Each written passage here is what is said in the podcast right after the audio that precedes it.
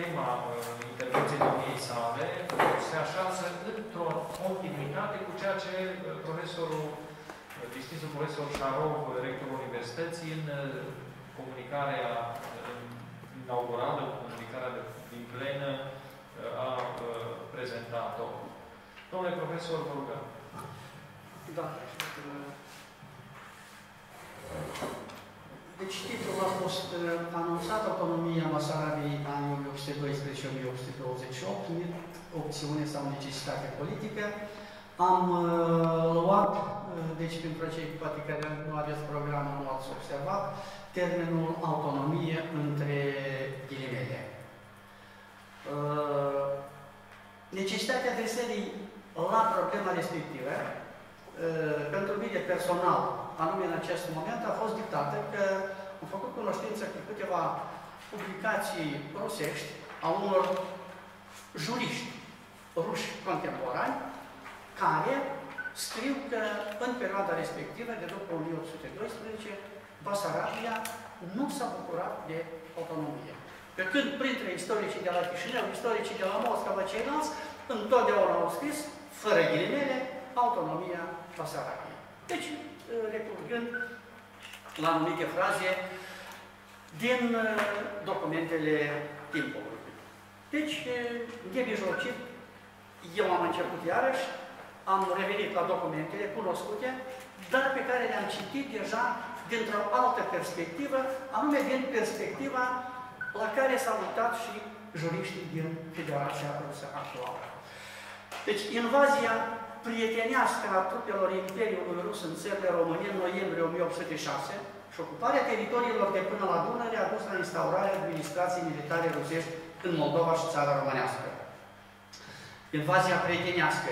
Cuvântul prietenească iarăși l-am luat în ghilimele, fiindcă uh, este o situație stranie. Imperiul Rus, în acest moment, era aliatul Imperiului Otoman. Erau două state aliate. Rusia își introduce trupele militare sub motivul că să apere Imperiul Otoman de Napoleon. Și deci discută cu toți comandanții cetăților, la toți le spune că noi nu cucerim teritorii, noi nu avem nevoie de aceasta, avem nevoie numai să apărăm Imperiul Otoman de Napoleon. În decurs de câteva săptămâni, ei cuceresc Răscocupă fără nicio împușcătură teritoriile de până la râul Dunăre. Absolut tot. Cu excepția cetății Ismail, comandantul otoman, care nu s-a dat la provocație și l-au opus uh, rezistență pe parcursul mai multor ani de zile, rușii n-au putut să ocupe cetatea respectivă. Dar a apărut o problemă teritorială, fiindcă teritoriul Basarabiei, către anul 1812, era împărțit așa în trei părți, să spunem. O parte controlată nemijlocit de otomani, transformată în raiale, altă parte controlată, partea de sud, Buceacul, sau propriu zis Basarabia, aflată sub controlul tătarilor și o parte aflată sub controlul administrației uh, domnului de la Iași. Evident, apare întrebarea în fața comandantului militar rus, Ivan Michelson, care era ce să facem cu teritoriile acestea? Rusia doar declarație că ei nu vor să anexeze niciun fel de teritorie. Și atunci, Michelson se adresează ministrul de externe, Andrei Budberg. Cum procedăm? Andrei Budberg se adresează țarului. Și pe 8 mai 1807, Budberg, ministrul afacerilor externe al Rusiei, îl informa pe Michelson că țarul a aprobat propunerea acestuia ca teritoriile și teritoriile indicate au trecut sub administrația Divanului Moldovei. Cu alte cuvinte, țarul a acceptat și a realizat practic visul de viacuri al boierimii moldovene, reintegrarea teritoriului țării ocupat de otomani și tătari. Un pas excelent. Mai departe, Rusia merge și, mai, uh, Rusia merge și la alți pași, la armistițiul de pace de la Slobozia, care a fost semnat pe 12 august 1807, Slobozia, localitatea țară românească, conform căruia și Imperiul Otoman și Imperiul Rus se obligau să părăsească teritoriile Moldovei și țării românești. Da, dar nu a fost să fie așa. Acestea au fost niște declarații, niște falsuri, dar care totuși au creat o anumită situație juridică. Și atunci când se spune că Rusia, Imperiul Rus, a luat, deci Basarabia, doar o parte de la Moldova, celelalte teritorii au fost luate de la turci și de la tătari, e mint, fiindcă în mai 1807, cum am spus, din punct de vedere juridic, teritoriile recunoscute de Alexandru I deja erau deja sub autoritatea uh, divanului Moldovei. Și aceste teritorii nu l-au mai luat deja de la turci și la tătari, dar l-au luat nemijlocit, hoțește de la Principatul Moldovei. Până în anul 1812, sursa oficială rusească, care indica lista funcționarilor angajați permanent în administrația rusească sau statul de funcțiuni general al Imperiului, al Imperiului Rus, nu indica structura administrației ruse din Principate. Deci lista aceasta prezintă un volum de câteva sute de pagini în care era prezentată administrația din întreg Imperiul Rus, din toate guvernele. Până în 1812, referințe la Moldova și țara românească nu erau. Dar iată, în anul 1812, publicat numărul respectiv de 4 ianuarie 1812, deci până tratatul de la București a fost semnat pe 16 mai. În lista respectivă, în partea a treia, apare regiunile care nu alcătuiesc guvernii, dar considerate deja parte componente ale Imperiului. Și indicat deci la cnezatele Moldova și Valahia, conduse de administrația rusă, finanțate de stat. Și pentru cnezatele Moldova și Valahia se indica o întreagă structură, o am aici, deci în total am să răspund doar numărul de 35 de persoane aduse din Imperiul Rus, care controlau întreaga activitate a administrației uh, din uh, țara Moldovei și țara românească. Includerea funcționarilor administrației rusești din Principatele Moldova și țara românească în lista respectivă pentru anul 1812 indică limpede faptul că spre începutul acestui an, în pofida negocierilor cu poarta, Curte de la Petersburg nu mai avea nicio îndoială asupra faptului că Moldova și țara românească sunt părți componente ale Imperiului, numai că, cum specifica sursa dată, erau încă regiuni care nu alcătuiesc guvernii. În situația în care Kutuzov, care era comandant suprem al armatei Dunărei sau armatei moldovenești, adică armatei Imperiului Rus, care era în principate, negociat destul de anevoios cu otomanii, Alexandru I îl înlătură din această funcție și în locul lui, în aprilie 1812, îl numea pe amiralul Pavel Ciciacov. Despre lucrul acesta toată lumea practic știe.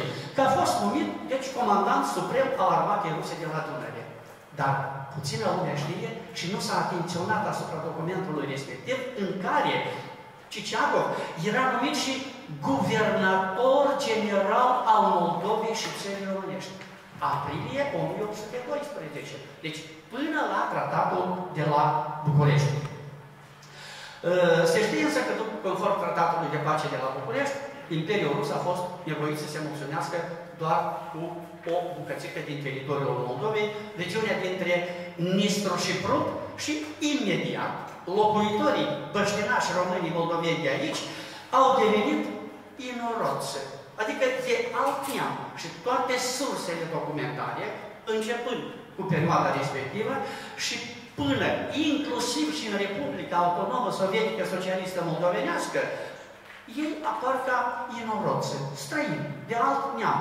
În 1925, un proaspăt absolvent al, uh, al uh, da, Universității din Sankt Petersburg, secția uh, Filologie, Constantin Deajavin, deci scria uh, un articol uh, referitor la originea moldovenilor și dădea așa o întrebare stranie. De unde au apărut acești moldoveni străini pe teritoriul nostru, al Basarabiei? Vedeți cum era formulată la 1925 problema. Uh, manifestul țarului Alexandru din 5 august 1812 este destul de cinic. Se anunță că războiul cu poarta s-a încheiat cu bine, tratatul semnat și ratificat a adus importante beneficii Imperiului Rus, incluzând în hotarele sale o suprafață de pământ. Așa a fost delimitat în textul original al documentului. Deci nici Basarabia, nici nu știu ce nimic. O suprafață de pământ bine populată și roditoare, cu faimoasele cetăți, Cotin, Beter, Chilia, Ismaila, Kerman și multe alte orașe comerciale, ceea ce sublinea țarul aduce inimii noastre o nespusă satisfacție. Destul de cinic, fiindcă declarațiile anterioare, noi nu dorim uh, ocupare de noi teritorii, noi avem destule teritorii, încă un, un slogan uh, proclamat de Ecaterina a doua, dar iată că aici bucățica asta de pământ dintre Nistru și Brut, protectoare, cu populație, mulțumește, deci inima țarului aduce o nespusă satisfacție. Cum se înțelegea autonomia în Imperiul Rus în secolul XIX și la începutul secolului al XX-lea? Deci, pentru noua organizare a teritoriilor anexate, autoritățile imperiale aveau nevoie de ceva timp în care să cerceteze situația pentru a lua măsurile cele mai eficiente. Acest segment de timp în care Rusia a căutat formele cele mai eficiente de organizare a teritoriilor anexate, cum am spus în literatura istorică și uneori juridică, avem și aceasta, cu termenul autonomie, care chipurile ar fi fost acordate de autoritățile țariste. Examinând literatura juridică rusească, din a doua jumătate a secolului al XIX-lea, secolul al XX-lea și începutul secolului al XXI-lea, fiindcă mai înainte de a doua jumătate a secolului al XIX-lea o asemenea literatură juridică rusească nu există, observăm că juriștii timpului scriau că autonomia înseamnă dreptul la legislație independentă. Adică pentru ca un teritoriu sau altul să fie considerat un teritoriu care dispune de autonomie, organele locale de aici trebuiau să aibă dreptul la legislație independentă. Și ei aduc și exemple, dar niciodată din cadrul Imperiului Rus. Anglia cu Australia, Anglia cu coloniile străine, Franța iarăși cu, cu alte colonii ei, ale ei, unde observă uh, aceste simptome ale autonomiei. Niciodată însă ele nu sunt observate în Imperiul Rus. Cu alte cuvinte, deci, conform istoriografiei juridice, caracteristic pentru regiunea dată, deci era dreptul de a emite legi locale. Pentru Basarabia, acele organe create de țarism, inclusiv guvernul regional, nu au avut dreptul de a emite legi. Inițial, ele trebuiau să respecte vechea legislație a țării Moldovei, dar nu toată, numai acea care era convenabilă Imperiului Rus, și de asemenea să determine cele mai optime căi de executare a legislației rusești care se introducea treptat, începând chiar cu 1812. De fapt, toate eforturile guvernului rus, în pofida declarațiilor de menținere a legislației locale, erau îndreptate spre absorpția independenței locale și concentrarea întregii puteri de stat în centru. Uh, sursele rusești mai utilizează încă un termen pentru determinarea deci, situației Basarabiei. Termenul de oblast, crai, ceea ce înseamnă regiune. Și iată, referindu-se la problema asta, unul dintre iarăși juriștii din Imperiul Rus, Gratovski, scria că regiunile, adică aceste oblasti, sunt recunoscute ca fiind părți egale cu guberniile. Numele de regiune nu indică la o particularitate în statutul juridic al părții desemnate cu acest nume. Adică și aici, acest termen, că Basarabia eu numesc oblaste, regiune, nici pe departe nu indică la un statut deosebit al ei. Fiindcă juriștii au văzut că peste tot, în multe regiuni ale părți ale Imperiului Rus, se utilizează acest termen și deci ei nu aveau motive să creadă că este vorba de ceva deosebit. Așadar ne întoarcem la Ciceanu, care, cum am spus, a fost numit în calitate de guvernator general al Moldovei și țării românești. faptul acesta, practic, este trecut, trecut sub tăcere în uh, literatura istorică și de la Chișinău și din Imperiul Rus. Uh, el vine, deci, în uh, țările române, dar către momentul când el sosește aici, tratatul preliminar de pace cu Poarta fusese semnat de către Cutuzov la începutul lunii mai, pe 5 mai. El nu mai avea ce face, nu putea să schimbe nimic și a fost nevoit să semneze și el tratatul de pace de la București, Cutuzov deja plecase, și în felul acesta a recunoscut ca legitim tratatul de pace de la București și el se apucă de acum să gospodărească, nu în ambele principate, Moldova și țara românească, ci doar în regiunea Pasarabia și această uh, activitate a lui se desfășoară, în primul rând, prin elaborarea unui regulament semnat de Ciciacov, care pe 23 iulie 1812 se afla în orașul București. În textul documentului este menționat Scarlat Sturza, care apare în calitate de, atenție iarăși titlul, guvernator civil al Basarabiei și a părții Moldovei cedată de poartă. Cu alte cuvinte, către acest moment, teritoriul anexat de Rusia încă nu era instituționalizat și el nu era privit ca un tot întreg. Scarlat Sturzaci, da, este adevărat, v-am pus un moldovean în frunte, așa, uh, istoricii explică. Deci un local, vedeți, un localnic, deci autonomie. Acesta plecase în Rusia încă la 1792. Deci 20 de ani el nu mai era și nu mai cunoștea realitățile și avea 92 de ani. Am mai trăit pe urmă până la 100 de ani. Real în funcție, real în funcție, a intrat la începutul lunii februarie 1813, când a intrat în vigoare acest regulament și a reușit să se afle în fruntea guvernului acesta uh, regional, hai să numim așa, uh, până pe la 19 mai 1812. Deci februarie, martie, aprilie și 19 mai, 3 luni și jumătate.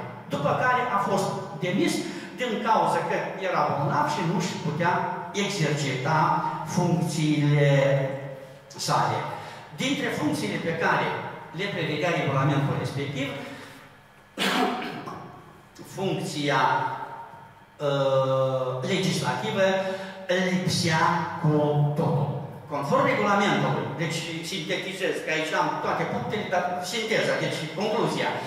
Conform regulamentului din 1813, guvernul țarist a păstrat structura administrativă convenabilă lui, legile și obiceiurile țării, convenabile țarismului, dar admitea toate acestea ca o măsură tranzitorie. Funcția de putere supremă în Basarabia, așa ca și în timpul războiului din 1806-1812,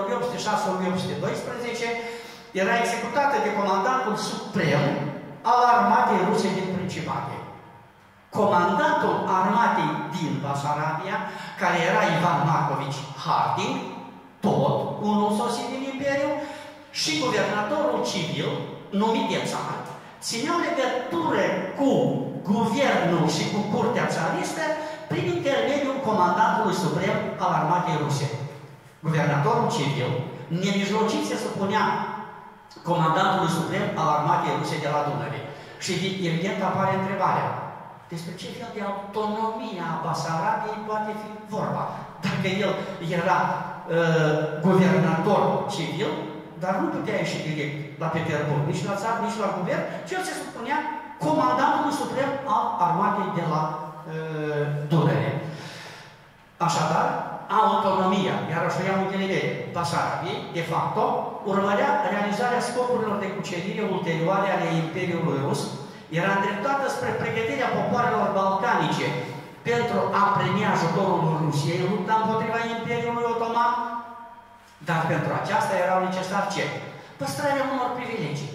Mai vorbiți încă în limba voastră, cum să vă judecăm după legile rusești dacă voi nici nu știți limba rusă, nici nimic?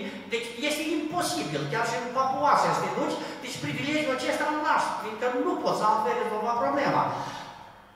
Iar autonomia crea deja niște perspective pentru a obține mai mult.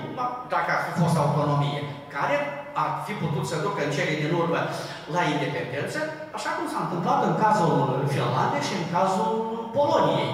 Tot regiuni incluse, deci în perioada respectivă, la începutul secolului al XIX-lea, în cadrul Imperiului Rus. Așadar, am spus că uh, Sturza a fost înlăturat. Și iată, avem uh, câteva acte, cu acestea am lucrat chiar în două zile înainte de a veni în, în coace, cu dosarele de, de la Arhiva Națională din Republica Moldova. Și deci avem un prim document din 19 mai 1813 al pomenitului Harding către Departamentul 1 al Guvernului Regional de Basarabia, în care se anunța despre boala lui Strusa, despre aceea că el nu este în stare să-și îndeplinească obligațiile sale și că la rugămintea lui Strusa, el, Harding, să primească conducerea cu partea civilă a regiunii Basarabiei, până când problema va fi soluționată de țară. Evident că problema deja era hotărâtă și este foarte interesant titlul pe care și-l asumă Harding. și în rusește. și înseamnă, uh, deci avem așa, și imenie. Deci uh, conducătorul, uh, șeful moșiei, unul moșier din Rusia. Acesta era termenul. În, deci, în român asta înseamnă vechil. Un vechil. A, manager acum, nu? termenul pentru perioada respectivă este termenul vechil. Cu alte cuvinte, și termenul acesta și am verificat, nu se întâlnește nici în una din cele de peste 60 de unități administrativ-teritoriale din Imperiul Rus. Întotdeauna erau altele. și îl întâlnim numai pentru aceste moșii. Cu alte cuvinte, la Basarabia, deja începând cu luna mai 1913, 813, se uitau ca la o moșie a țarului în care, iată, este numit un vechiu. Atunci vreau să întreb, unde e autonomia? Despre ce autonomie poate fi vorba dacă Peterburgul tratează uh, respectiv uh, Basarabia? avem, iarăși pentru...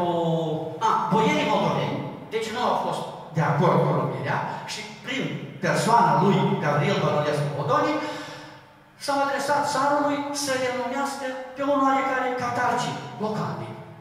Peterburgul a fost categoric împotrivă. Nu au acceptat acest localnic și a rămas uh, Harding. Avem, iarăși, sursa despre care am uh, vorbit mai sus, lista sau statele de funcțiuni a administrației țariste pe întreg Imperiul Rus pentru anul 1814. Ce avem aici? Iarăși, în fruntea Basarabiei se afla upravleaiul și oblastiu, adică vechilul regiunii. Ă, termenul respectiv, cum am spus, nici de cum nu sugerează ă, ceva a autonomie. Cum am spus, în Imperiul Rus nu era utilizat pentru desemnarea conducătorilor unor regiuni administrativ-teritoriale, ci doar pentru desemnarea unor administratori de moșii ale moșierilor din Imperiu. Conform acestei liste, în conducerea Basarabiei erau 19 persoane. Dintre acestea, 11 persoane erau aduse din Imperiu, 8 persoane erau dintre localnici care erau doar consilieri. Așa că orice problemă care ei încercau să o rezolve, chiar dacă admitem democrația de astăzi, că votăm și mai nu știu ce acolo, se primea, deci 11 împotriva la 8. Deci nici de cum.